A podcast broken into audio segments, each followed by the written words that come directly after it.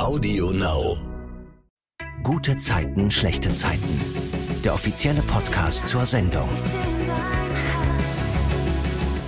Herzlich willkommen zum Gute Zeiten, schlechte Zeiten Podcast. Ich bin Silvana und von mir kriegt ihr hier jede Woche den Rückblick auf die Folgen der vergangenen Woche bei GZSZ. Dieses Mal mache ich das mit Patrick Heinrich. Hallo. Hallo. Ich bin bei mir zu Hause. Du bei dir? Ja. Schön, dass so ein Podcast trotzdem funktioniert. Du spielst bei GZSZ Erik Fritsche, der kriminell war, der auf Bewährung in Freiheit ist, der mal Rapper war. Darüber haben wir ja schon gesprochen in der letzten Folge mit dir. Übrigens kann man sich diese Folge immer noch bei AudioNow anhören. Und du machst in der Serie eine Ausbildung als Koch. Wie steht's denn privat mit deinen Kochkünsten? Oh, eigentlich müsste ich antworten, gibt's die denn überhaupt? Also ich kann das Gängige, was man halt so macht. Ne? Spinat mit Rührei, Nudeln, ein Schnitzel in der Pfanne braten. Ja, das, ja, das wirklich das ganz grobe Einfache. Aber das reicht mir ganz ehrlich auch, weil ich bin nicht so anspruchsvoll. Deswegen, bei mir kriegt man immer einen, oh, danke, war lecker. Und so Dosen?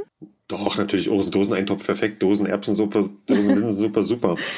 Okay, gucken wir mal auf die Serie. In der Folge am Montag versucht Katrin ihre Tochter Johanna zu überzeugen, dass sie nicht betrunken ist. Johanna ist ja spontan mit Joe vorbeigekommen, weil ein Ostseetrip nicht geklappt hat. Katrin behauptet, ein Geschäftstermin am Abend davor sei aus dem Ruder gelaufen, deshalb rieche sie vielleicht noch nach Alkohol. Dabei hatte sie sich ja schon direkt am Morgen ein Glas Wein genehmigt.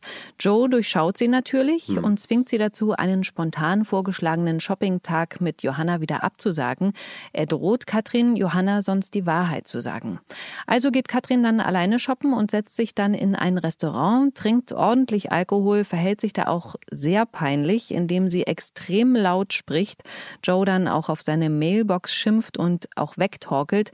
Im Mauerwerk später trinkt Katrin weiter. Maren beobachtet sie da auch auf der Toilette Toilette. Sie ist zufällig auch da im Bad. Und dann geht Katrin ins Klo, schließt sich ein und fällt dann neben das Klo und ist so schläft ein oder ist bewusstlos, das weiß man noch nicht so richtig. Und später sieht man dann auch, dass sie da liegt, so mit Kotze über ihren Oberkörper und in ihrem Gesicht. Also ein völliger Absturz. Kennst du sowas, Patrick? Oh, ich kann äh, mit Recht sagen, aktuell gar nicht. Also aus der Jugend. Ja? Wirklich nur noch aus der Jugend. Also wenn man, ja, diese typische Feier-Euphorie und dann hat man übertrieben und nach dem ersten Glas merkt man dann nicht gleich was und dann noch ein zweites, drittes hinterher. Nee, das kenne ich tatsächlich auch so, so wie sie hat. Aber wirklich noch, wir reden hier von irgendwas zwischen, zwischen 19 und 20. Mhm. Und seitdem äh, kriege ich sie immer mal bei Leuten mit, aber gar nicht mehr. Obwohl ich auch gerne mal feier, aber nee, gar nicht mehr. Und wie kommt das? Ähm, hat sich das so entwickelt, weil du da, ähm, also weil du denkst, okay, es ist eh immer das Gleiche, oder gab es so einen Moment, wo du dachtest, nee, stopp? Also ich glaube, die Antwort ist ziemlich langweilig, dass sich das einfach, dass der Körper instinktiv jetzt entscheidet. Also wie gesagt, ich trinke dann auch gerne mal was und, und in dem Moment auch vielleicht gar nicht wenig, aber trotzdem nie drüber, dass ich, äh, wie als wenn da instinktiv ein, ein Stoppsignal kommt. Was ich mich immer wundere, wenn ich bei Freunden das mitkriege, wie die weiter, weiter, weiter, also irgendwann ich weiß nicht, schmeckt sie noch gar nicht mehr, kriegst nicht mehr runter, ist dann ein Stopp, wie als wenn da ein Schutzmechanismus wäre. Mhm. Ziemlich gut. Dann sind wir bei den Bachmanns in der WG. Da sitzt Emily apathisch in der Badewanne. Die Dusche prasselt auf sie runter. Paul spricht Sunny dann im Laden an, dass die beiden wohl eine ganz krasse Nacht hatten, so wie es Emily zerlegt hat. Sunny hat natürlich keine Ahnung, wovon er spricht, checkt aber schnell, dass Emily sie wohl als Ausrede benutzt hat und spielt dann auch mit. Und im Laden spricht Sunny Emily direkt auf diese Ausrede an. Nach etwas Herumdrucksen sagt ihr Emily dann, dass sie bei Aaron war. Sunny wusste ja von seinem Angebot, mhm. dass er ihr und Paul für die Hand-OP einen Kredit von einer halben Million geben will, allerdings nur, wenn sie die Nacht mit ihm verbringt. Und dann sagt Emily Sunny, dass sie das dann doch nicht durchziehen konnte, worin Sunny sie auch bestärkt, das findet sie gut. Und dann merkt sie aber, dass etwas nicht stimmt, als sie Emily umarmen will. Da zuckt Emily weg. Und da erzählt Emily Sunny dann auch, dass Aaron versucht hat, sie zu vergewaltigen. Später sortiert Emily im Laden alleine Unterlagen. Da kommt Aaron rein und bringt ihr die Sachen, die sie liegen gelassen hat, als sie geflüchtet ist. Hau ab!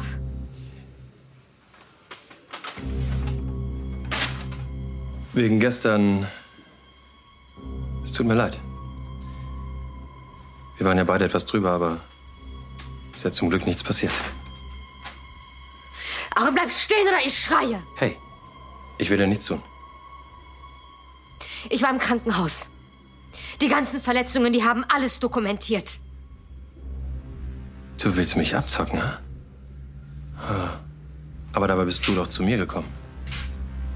Und hast angeboten, mit mir zu schlafen, wenn ich dir eine halbe Million für die OP gebe. Du hast dich dir förmlich aufgedrängt. Und du bist so ausgerastet, als ich abgelehnt habe und hast dir diese Verletzungen alle selbst zugefügt, um, um mich zu erpressen? Damit kommst du nicht durch. Doch, ich denke schon. Dann geht Aaron. Zu Hause sitzt Emily dann bis zum nächsten Morgen wach auf der Couch, starrt vor sich hin und Paul merkt am nächsten Morgen, dass was nicht stimmt, bezieht das aber auf sich und verspricht ihr, ab jetzt wird alles anders. Dann würde ich gerne ganz kurz was zu der Szene sagen, die gerade eingespielt wurde. Die fand ich den Hammer und ich finde ja den Frederik, der den Aaron spielt, auch so, so toll wie die Emily da in, in Angst geballt steht. Und der, also das hatte, das war, also mich hat das richtig, ich habe mir die mehrmals angeguckt, die Szene, mit was für einer Sicherheit, mit einer Selbstverständlichkeit, mit diesem Ausdruck von Macht, wie er ihr das, ja. das so entgegenknallt. Also fand ich, fand, die Szene fand ich ganz, ganz großartig. Ja, finde ich auch. Ich finde das auch, der spielt das so gut, dass man vor dem Fernseher richtig angewidert ist von ihm. Ja. So ja. ganz krass, was, was der für um, Gefühle bei mir als Zuschauer auslösen kann. Ja, und das ist ja was ganz, wenn ein Schauspieler das gelingt, das ist ja was ganz, ganz Tolles. Mhm. Und der hat auch, also der ist ja so steinreich und das, das strahlt ja auch aus, diese, diese, diese Macht, die mit dem Geld ja nun mal einhergeht. Und diese Unantastbarkeit, finde ich, verkörpert er ganz, ganz toll. Merle hat sich bereit gemacht für den ersten Tag ihres Schülerpraktikums bei der Lehmann Bank. Uh. Sie hat sich eine schöne blaue Bluse angezogen. Wie war denn das bei deinem ersten Tag am Set? Hast du dir auch extra was Schönes angezogen? Weißt du das noch? Hast du dir vorher überlegt, hm, wie komme ich da heute an zum ersten Mal? Nee, ich hatte tausend andere Sachen im Kopf vor meinem ersten Drehtag und nicht, das war wirklich Standard, eine Jeans, ein T-Shirt, je nach Temperatur noch ein Sweater und eine Jacke drüber. Ich bin da auch äh, ein bisschen fahrlässig optisch, ähm, bin da sehr, ähm, wie sagt man, jetzt fehlt mir das Wort, eher praktisch unterwegs. Jonas sagt Merle nochmal, bevor sie losgeht, dass sie Beweise brauchen dafür, dass die Lehmann Bank der Hausverwaltung den Auftrag gegeben hat, die Familie von Maren, also auch Jonas, durch eine besonders dreckige, anstrengende Sanierung aus diesem Haus rauszumobben. Bei der Arbeit kommt Merle zufällig dazu, wie Rosa Lehmann gerade mit einem Mitarbeiter den Fernsehbeitrag über die Protestaktion von Jonas am Gerüst sieht und er kriegt dann auch mit, wie sie schlecht über Jonas redet. Und dann auf der Straße nach Feierabend knutschen Jonas und Merle und da sieht Merle auf der anderen Straßenseite Rosa, schaltet dann ganz schnell und serviert Jonas lautstark ab. Als er merkt, was los ist und dass ihr Plan in Gefahr sein könnte, wenn Rosa sieht, dass die beiden ein Paar sind, spielt er mit und dann macht Merle ganz öffentlich auf der Straße mit Jonas Schluss. Ich will noch mal auf das Thema Praktikum zurückkommen. Wo hast du denn damals in der Schule Praktikum gemacht? Oh, das wäre jetzt noch äh, 14 Jahre alt, zwei Wochen Praktikum als Mechatroniker bei meinem Vater bei Bombardier. Aha. Also wirklich mit fünf Uhr morgens aufstehen und dann in den U-Bahnen, in den Zügen rumschrauben. Das war richtig, hat wahnsinnig, wahnsinnig, wahnsinnig viel Spaß gemacht. War eine richtig tolle Zeit. Aber danach wusste ich zum Beispiel ganz klar damals, was ich nicht machen möchte. Mhm. Ja, dafür ist das ja auch total gut, ne? Ja, bei mir war absolut klar, alles was so, ähm, ähm, nee, das frühe Aufstehen war nicht schlimm und aber diese Monotonie, dass sich wirklich der, der die, die Arbeitstage so verdammt geähnelt haben, der die Aufgabenbereiche sich so geähnelt haben, ja, mit dieser Monotonie konnte ich konnte ich überhaupt, das war klar, dass sowas in der Richtung leider nicht sein wird. Und jetzt erzähle ich dir mal, ich habe mein Schülerpraktikum damals im Theater gemacht und wollte dann unbedingt Schauspielerin werden. Ja, hat nicht geklappt, aber jetzt mache ich einen Podcast mit Schauspielern. Hat nicht geklappt? Hast du das schon final versucht? Ja, also bin einfach nicht so gut. ich kann besser quatschen. Na, das sollst ja nicht du einschätzen, das sollten ja eigentlich andere einschätzen, aber gut, okay. In der Folge am Dienstag entdeckt Maren die schlafende Katrin auf dem Klo im Mauerwerk. Sie gerät ganz kurz in Panik, weil sie eben nicht weiß, was da los ist. Dann wacht Katrin aber auf und will Maren natürlich loswerden, die sich aber nicht abwimmeln lässt und Katrin nach Hause bringen will. Dann nimmt sie sie aber mit zu sich, weil Katrin ihren Schlüssel nicht findet. Da fällt sie auch so total würdelos auf der Straße hin. Das tut einem fast schon leid, oder? Ja, natürlich, absolut. Sie ist ja gar nicht mehr Herr ihrer, also sie ist ja Opfer dessen, Opfer ihres. Ja, sie tut einem leid. Sehr leid sogar. Bei Maren im Bad ist Katrin sehr zynisch, will sich das vollgekotzte Kleid äh, nicht ausziehen lassen, bricht dann aber schluchzend in Marens Armen zusammen. Sie duscht dann, Maren bringt ihr noch Tee und Katrin bedankt sich auch noch für die Hilfe, bevor sie geht, aber die beiden reden nicht miteinander. Wieder zu Hause will sich Katrin eine Schmerztablette einwerfen und greift zum Runterspülen automatisch zur Rotweinflasche. Und in diesem Moment scheint es bei ihr Klick zu machen. Sie geht bei Maren klingeln und sagt ihr, dass sie ihre Hilfe braucht. Ach toll.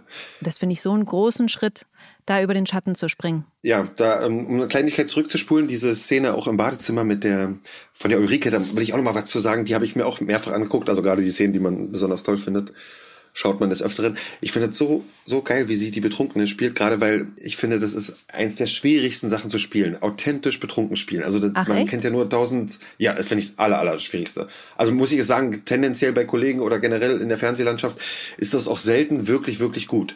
Also man sieht halt tendenziell immer einen Schauspieler, der manch einer besser, manch einer schlechter, probiert betrunken zu spielen. Alleine schon, weil man ja probiert, was zu spielen und der Betrunkene ja diese Energie ganz anders lenkt. Der probiert ja nicht betrunken zu sein, der probiert ja dagegen zu gehen. Der wackelt, probiert aber gerade zu laufen.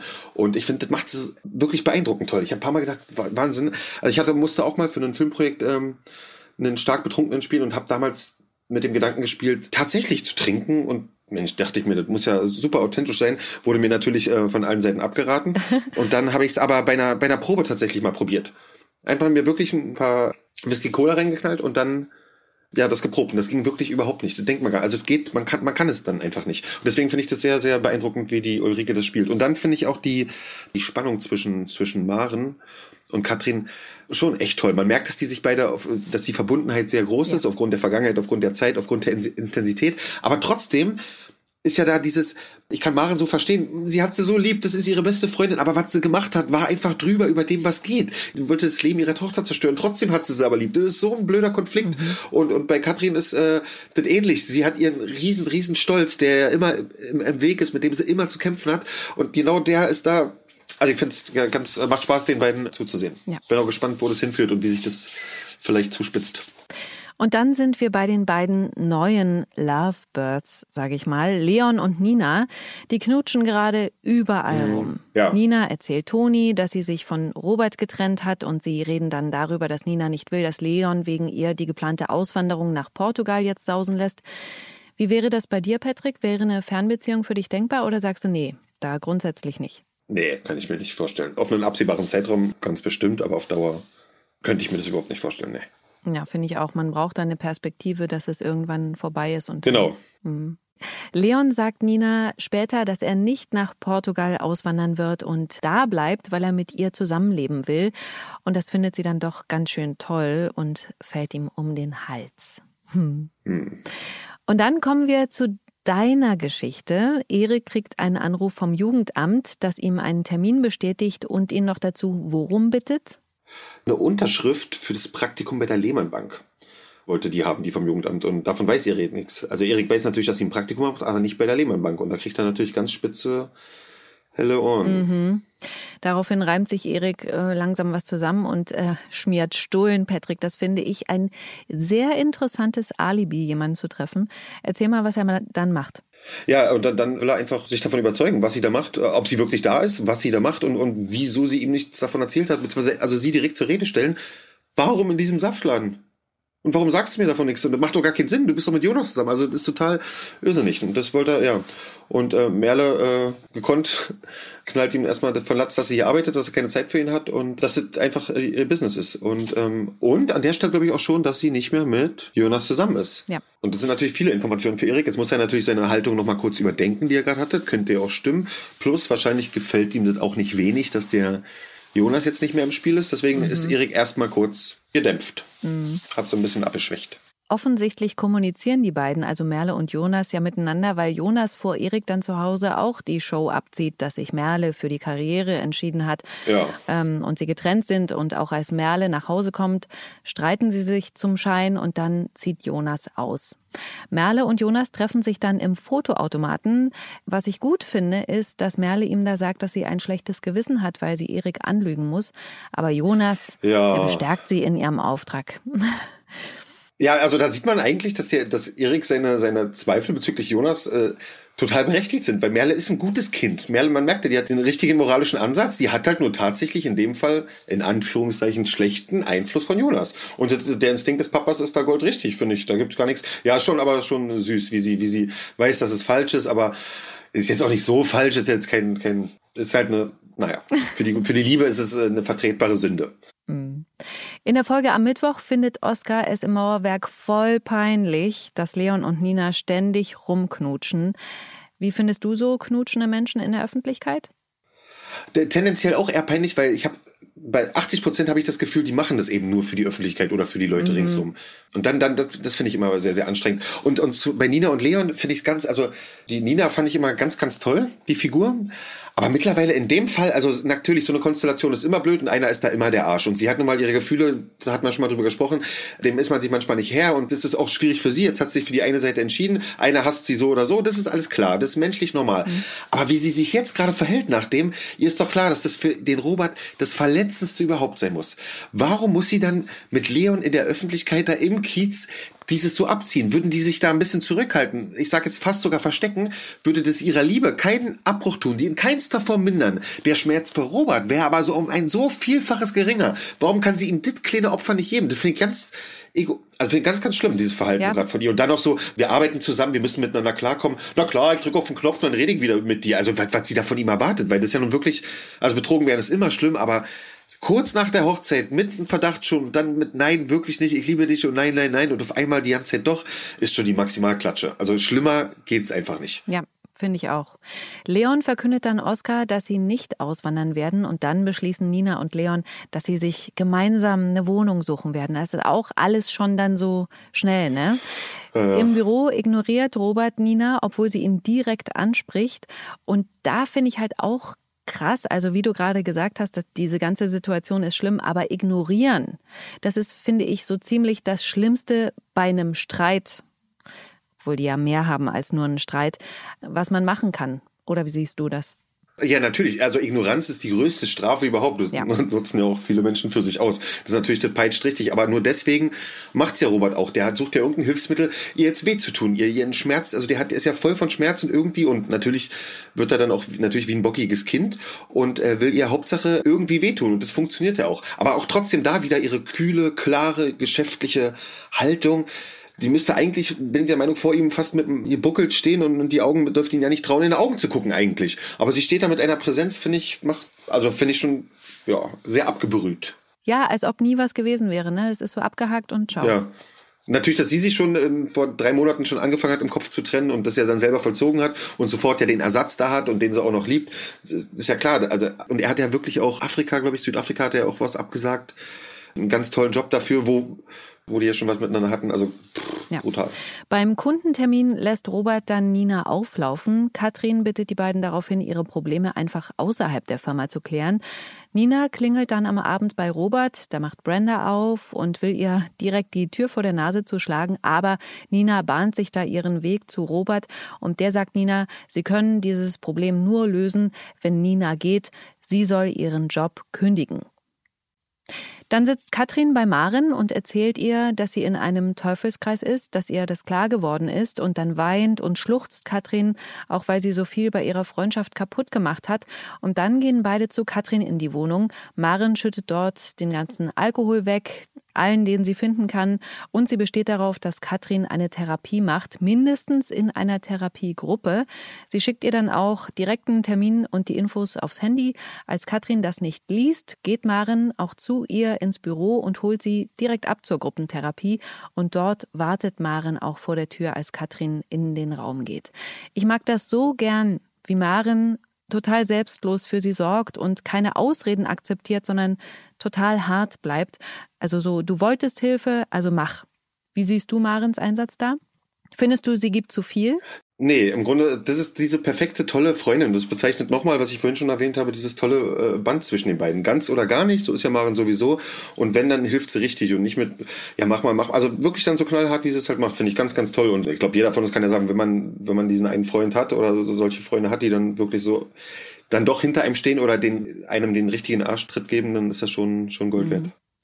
Dann sind wir in der WG, wo Jonas ja ausgezogen ist und Nasan in das Zimmer von Lilly einzieht, die ja gerade in Uganda ist. Mhm. Nasan ist ja die Cousine von Shirin. Und sehr witzig finde ich da die Szene, wie Nihat die Tür aufmacht, als es geklingelt hat, da eine Frau davor steht und ja, ja, genau. Nihat ja, direkt mit ihr flirtet. Die stellt sich dann aber als seine Cousine Leila raus, die er einfach nicht mehr erkannt hat, weil er sie wahrscheinlich nicht, so lange nicht gesehen hat und sie jetzt halt erwachsen geworden ist. Leila will jedenfalls auch bei Shirin Unterschlupf und hatte deswegen bei Nasan angerufen, wo sie nicht rangegangen ist. Das hatte ich ja letzte Woche im Podcast gesagt. Ich glaube, das ist eine neue Schlüsselszene gewesen. Da stellt sich nämlich raus, dass Leila und Nasan gerade nicht so gut miteinander können, denn Leila macht ein Lehramtsstudium, will das aber eigentlich nicht fertig machen.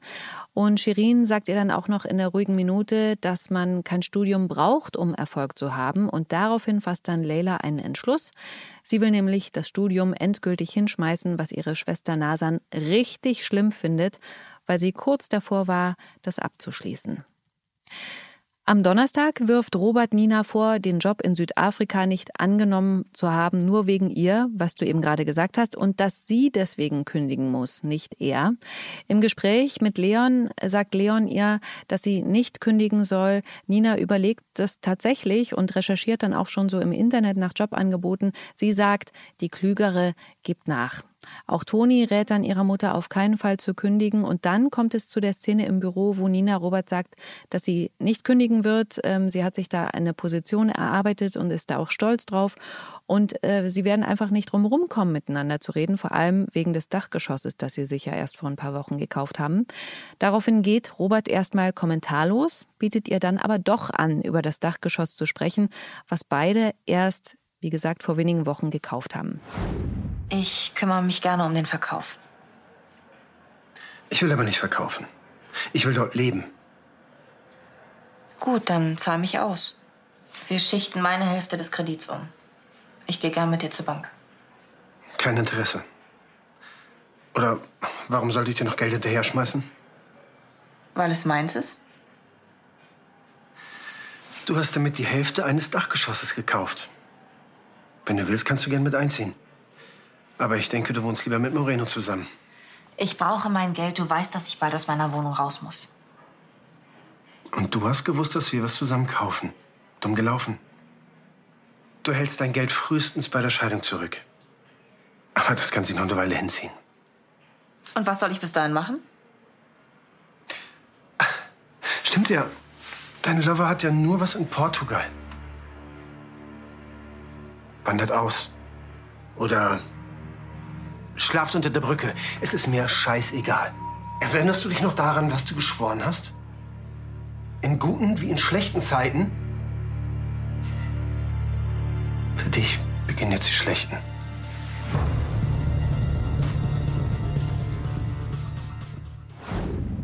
Und obwohl diese Szene so negativ ist, ist das meine Lieblingsszene der Woche, weil ich sie einfach so unfassbar stark finde.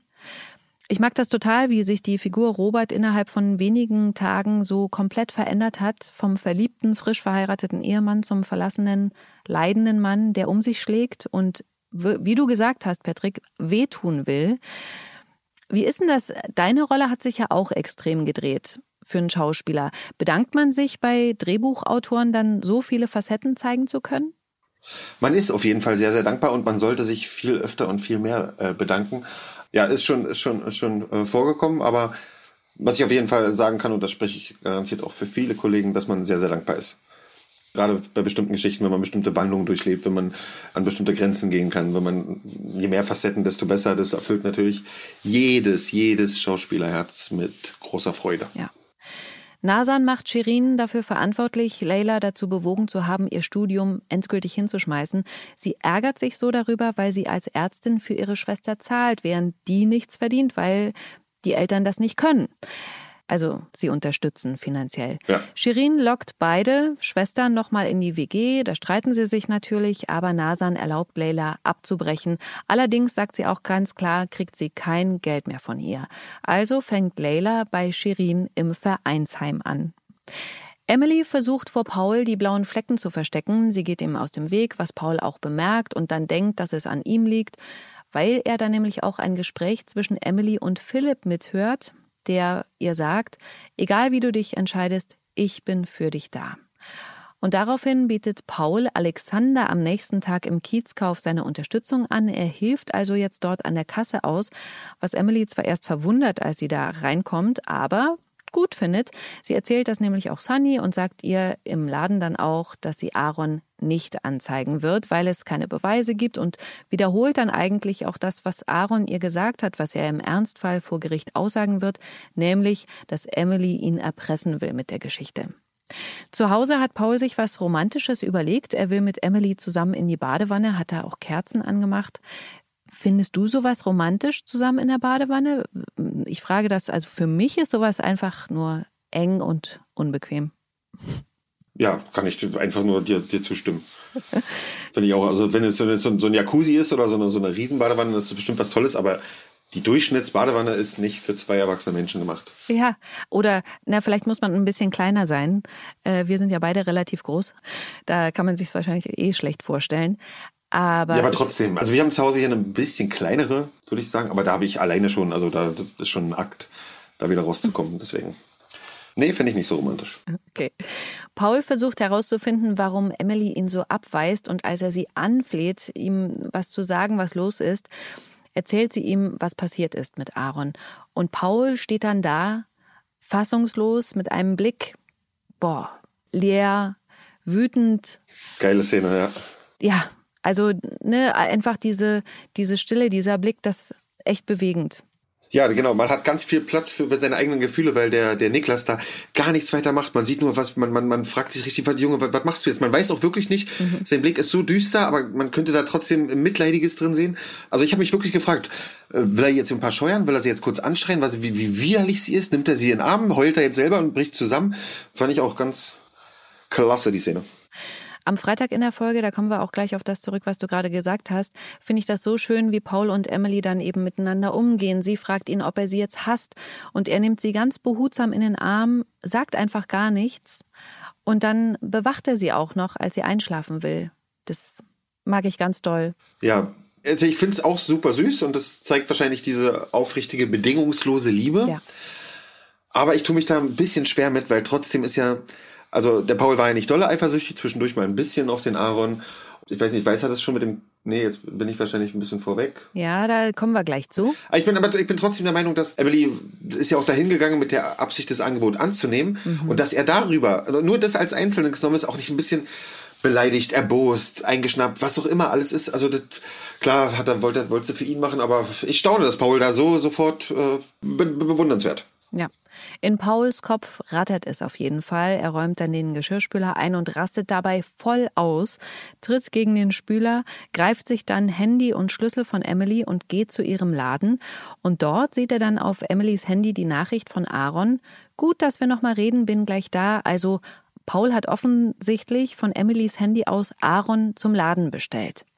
Und als Aaron dann dort reinkommt, überrascht ihn Paul mit einer Eisenstange in der Hand und schreit ihn an, dass er ihn jetzt fertig macht.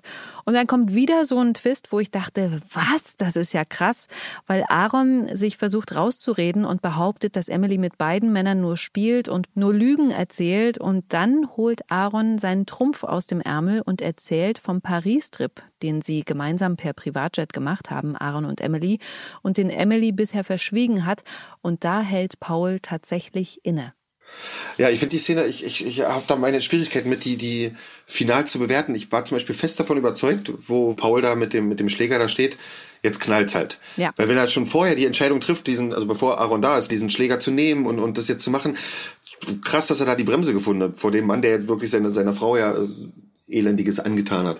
Gleichzeitig zeigt es aber wieder die, die Souveränität und die Macht äh, des Aaron, weil er selbst in dieser Situation sofort mit einer Selbstsicherheit, ach, wusstest du nicht, ne? Ja, die spielt mit uns beiden und mit einer Selbstverständlichkeit schon wieder, selbst in Angesichts dessen, dass er jetzt schwer, schwer verprügelt wird und äh, und das überträgt sich dann halt sofort auf den Paul, weil äh, mit so einer Sicherheit, mit so einer Klarheit, die hat mich geküsst, so und so ist es, da ist, der lässt doch keinen Zweifel daran, dass es jetzt eine Ausrede oder eine Lüge sein könnte und zack hat er, hat er den Paul an der richtigen Stelle, weil er selber jetzt grübelt. Und ich finde das so krass. Also ich habe ja das Gefühl, so souverän wie Aaron das macht, da habe ich mich echt gefragt, äh, ist das eigentlich gerade das erste Mal oder ziehst du das Nee, hier schon genau. zum x-ten Mal ab? Weil das so, ne, das ist so in ihm drin. Absolut, also das, genau, also, also richtig. Ähnliches dachte ich auch. Das, mit, diese Souveränität deutet auch auf, auf eine Vielzahl vorheriger Ereignisse Ja. auf jeden Fall schon hin. Na, der will halt die Frau haben, die er eben gerade will. Das wird auch zu 90 Prozent ganz reibungslos klappen. Aufgrund seines Statuses wahrscheinlich, aufgrund seines Charmes etc. Und da in den Fällen, wo es nicht klappt, wie bei Emily, dann wird halt, dann wird's halt intensiver probiert, auch, dann wird sich das auch was kosten lassen, ob Zeit, ob Geld. Und dann wird er schon öfter mal auf Granit gebissen haben und das ist, deswegen glaube ich auch, das hat er nicht zum ersten Mal gemacht. Ob er, ob in leichterer oder in, in aggressiverer Form und abgeschwächterer sei dahingestellt, aber ja, und der weiß ja im Zweifelsfall alles, was er mit einer Person alleine macht, ist ja nun mal, ist ja immer Aussage gegen Aussage. Da ist er, er ist ja clever genug. Plus auf seiner Seite ist immer die Macht des Geldes, die einfach nun mal sehr viel Macht ist. Und deswegen hat er da auch dieses Oberwasser und deswegen strahlt er das raus, weil er schon die letzten fünf Male, wo er weiß, wo er schuldig war, und der immer noch fröhlich strahlend hier steht. Warum sollte er auch Angst haben? Warum? Ja. Apropos Geld, das ist plötzlich bei Yvonne und Joe ein Thema, denn Yvonne macht sich Sorgen um Joes Kontostand, weil sie so oft und teuer essen gehen, er ihr den Urlaub ja bezahlt und dann plötzlich am Bankautomaten seine Karte eingezogen wird. Und dann kriegt Yvonne auch noch mit, wie Joe sich am Telefon aufregt, er ihr dann aber auch gar nicht sagen will, worum es überhaupt geht. Und daraufhin kauft sie im Kiezkauf günstig ein, und zwar abgepackten Käse, weil sie denkt, dass sie sparen müssen. Und das finde ich so lustig, wie Gerner dann sie zu Hause fragt, was das überhaupt sein soll, weil er eben nur so Käse vom Stück kennt. wie kaufst du ein? Abgepacktes oder aus der frischen Theke? Ach, jetzt die wahre Antwort und, und, und die gut klingende Antwort, die beißen sich hier gerade. Komm. Das, reicht das schon als Antwort? Okay, wir denken uns. Erklärt sich von selbst. Ne? Ja, genau. Lass mal offen. Ja, auf jeden Fall spricht Yvonne Joe darauf an und sagt ihm auch, also auf dieses Geldthema, und sagt ihm auch, dass er ihr sagen kann, wenn er pleite ist, aber die Bankkarte war nur abgelaufen und wurde deswegen eingezogen und er beweist ihr, dass er nicht pleite ist, indem er ihr seinen Kontostand zeigt und da muss sie kurz schlucken. Das scheint ganz viel zu sein. Das hätte mich ja wirklich mal interessiert, welche Zahl da auf dem Blatt stand. Ja. Was denkst du, ab welcher Summe auf seinem Konto braucht man sich keine Sorgen mehr machen? Oder Oh. ist der Mensch so gepolt, dass man sich grundsätzlich immer Sorgen machen muss oder macht? Ja, eigentlich, ja, so sind wir gepolt. Also Sorgen begleiten uns, egal wie sorglos unser Leben ist, aber ein bestimmtes Bündel an Sorgen gehört dazu. Auch wenn sie selbst kreiert sind, aber wir sind abhängig von unseren Sorgen. Sonst wäre es ja alles viel zu einfach. Das kurz dazu, ab welcher Summe? Ich rechne gerade über, es verändert sich ja äh, mit der Zeit. Früher hätte man garantiert eine andere Summe genannt. Aber ich glaube, also gerne hat natürlich siebenstellig auf dem Konto, da bin ich mir nicht sicher. Ja, locker, ja natürlich, locker. Ja, okay, Also ja klar. knapp. ne- Also eine Million hätte ich jetzt auch gedacht, mindestens. Abgesehen davon, dass er ja nun mal schon immer ein erfolgreicher Anwalt ist, was ja schon für ein großes Vermögen sorgen könnte, aber das ist ja nur sein Nebendings, was der an, an Geschäften, an Immobilien in all den Jahren gemacht hat. Und, äh, und doof ist er ja sowieso nicht, deswegen, der ist schon satt, satt. Ja, es hängt halt äh, tatsächlich vom Lebensstil ab. Ne? Man kann in zehn Jahren auch zehn Millionen wunderbar unter der Haube bringen und man kann damit aber auch mehrere Generationen durchfüttern. Also, ja. Ja. Dann kommen wir wieder zur Geschichte von Erik. Der war nämlich beim Jugendamt. Erzähl mal, Patrick, was ist daraus gekommen? Ja, beim Jugendamt hat er leider das erfahren, was schon absehbar ist. Äh, solange er auf Bewährung ist, kann ja, wird er das Sorgerecht für sie nicht bekommen. Was ja auch irgendwie verständlich ist. Also sein toller Wandel, den kennen ja auch nur Leute wirklich aus seinem näheren Umfeld und wissen, wie authentisch und wie wahr der ist. Aber für eine Behörde ist ja trotzdem ja, eine Person auf einem Blatt Papier, wo die ganzen Infos stehen und jemanden mit diesem Vorstrafenregister, der jetzt noch auf Bewährung draußen ist, für ein 16-jähriges Mädchen, was aus dem betreuten Wohnen kommt, was vor einem Jahr ihre Mutter verloren hat, dass sie dem nicht das Sorgerecht geben wollen, ist ja auch, äh, ist ja auch naheliegend. Aber sie darf weiter bei ihm wohnen. Das heißt, die beiden können weiter Vater und Tochter sein, was ja das Entscheidende ist, was äh, generell und für beide ja sowieso das Entscheidende ist. Und die werden ihn zwar ab und zu überprüfen, aber da haben sie auch keine großen Bauchschmerzen, weil sie ja nicht vorhaben, sich irgendwas zu Schulden kommen zu lassen.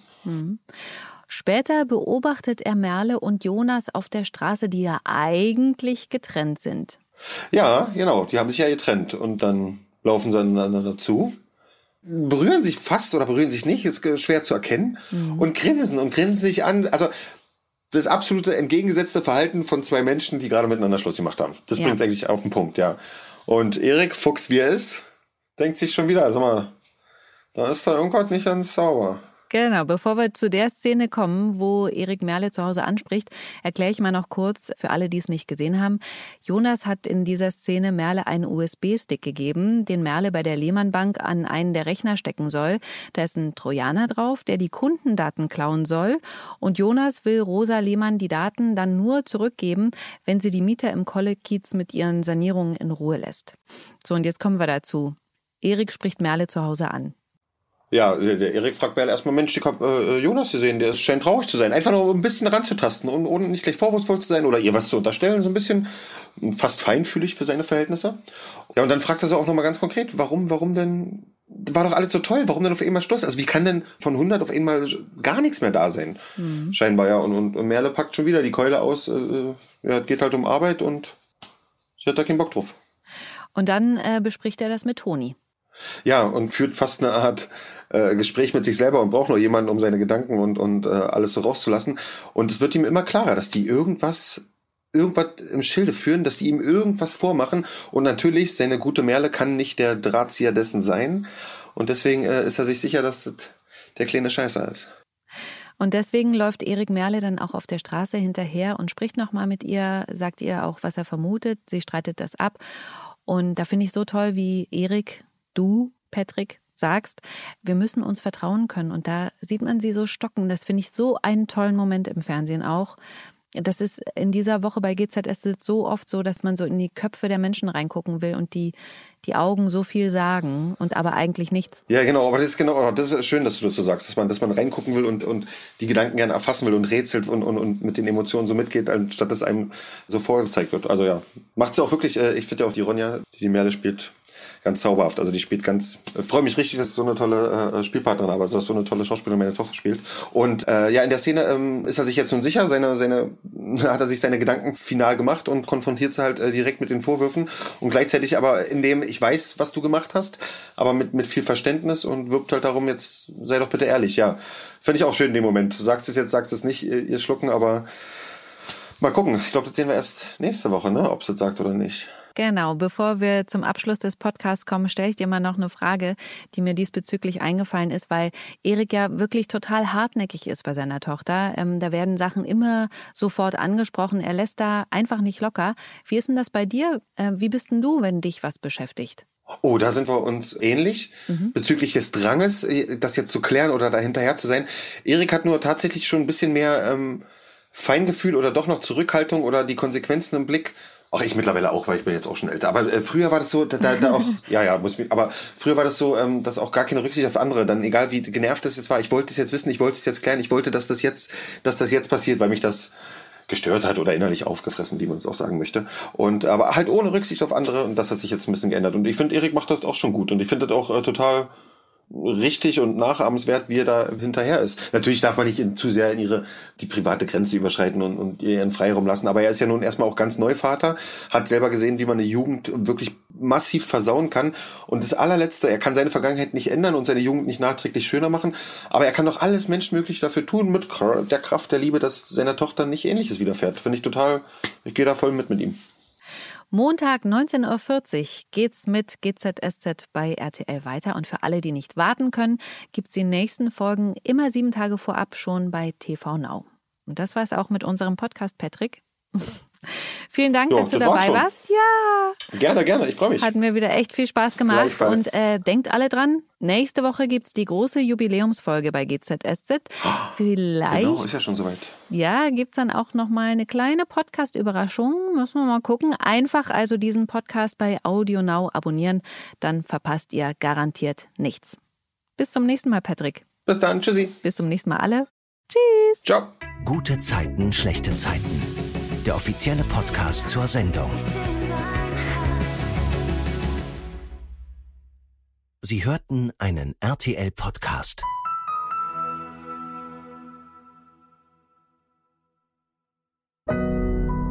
Audio Now.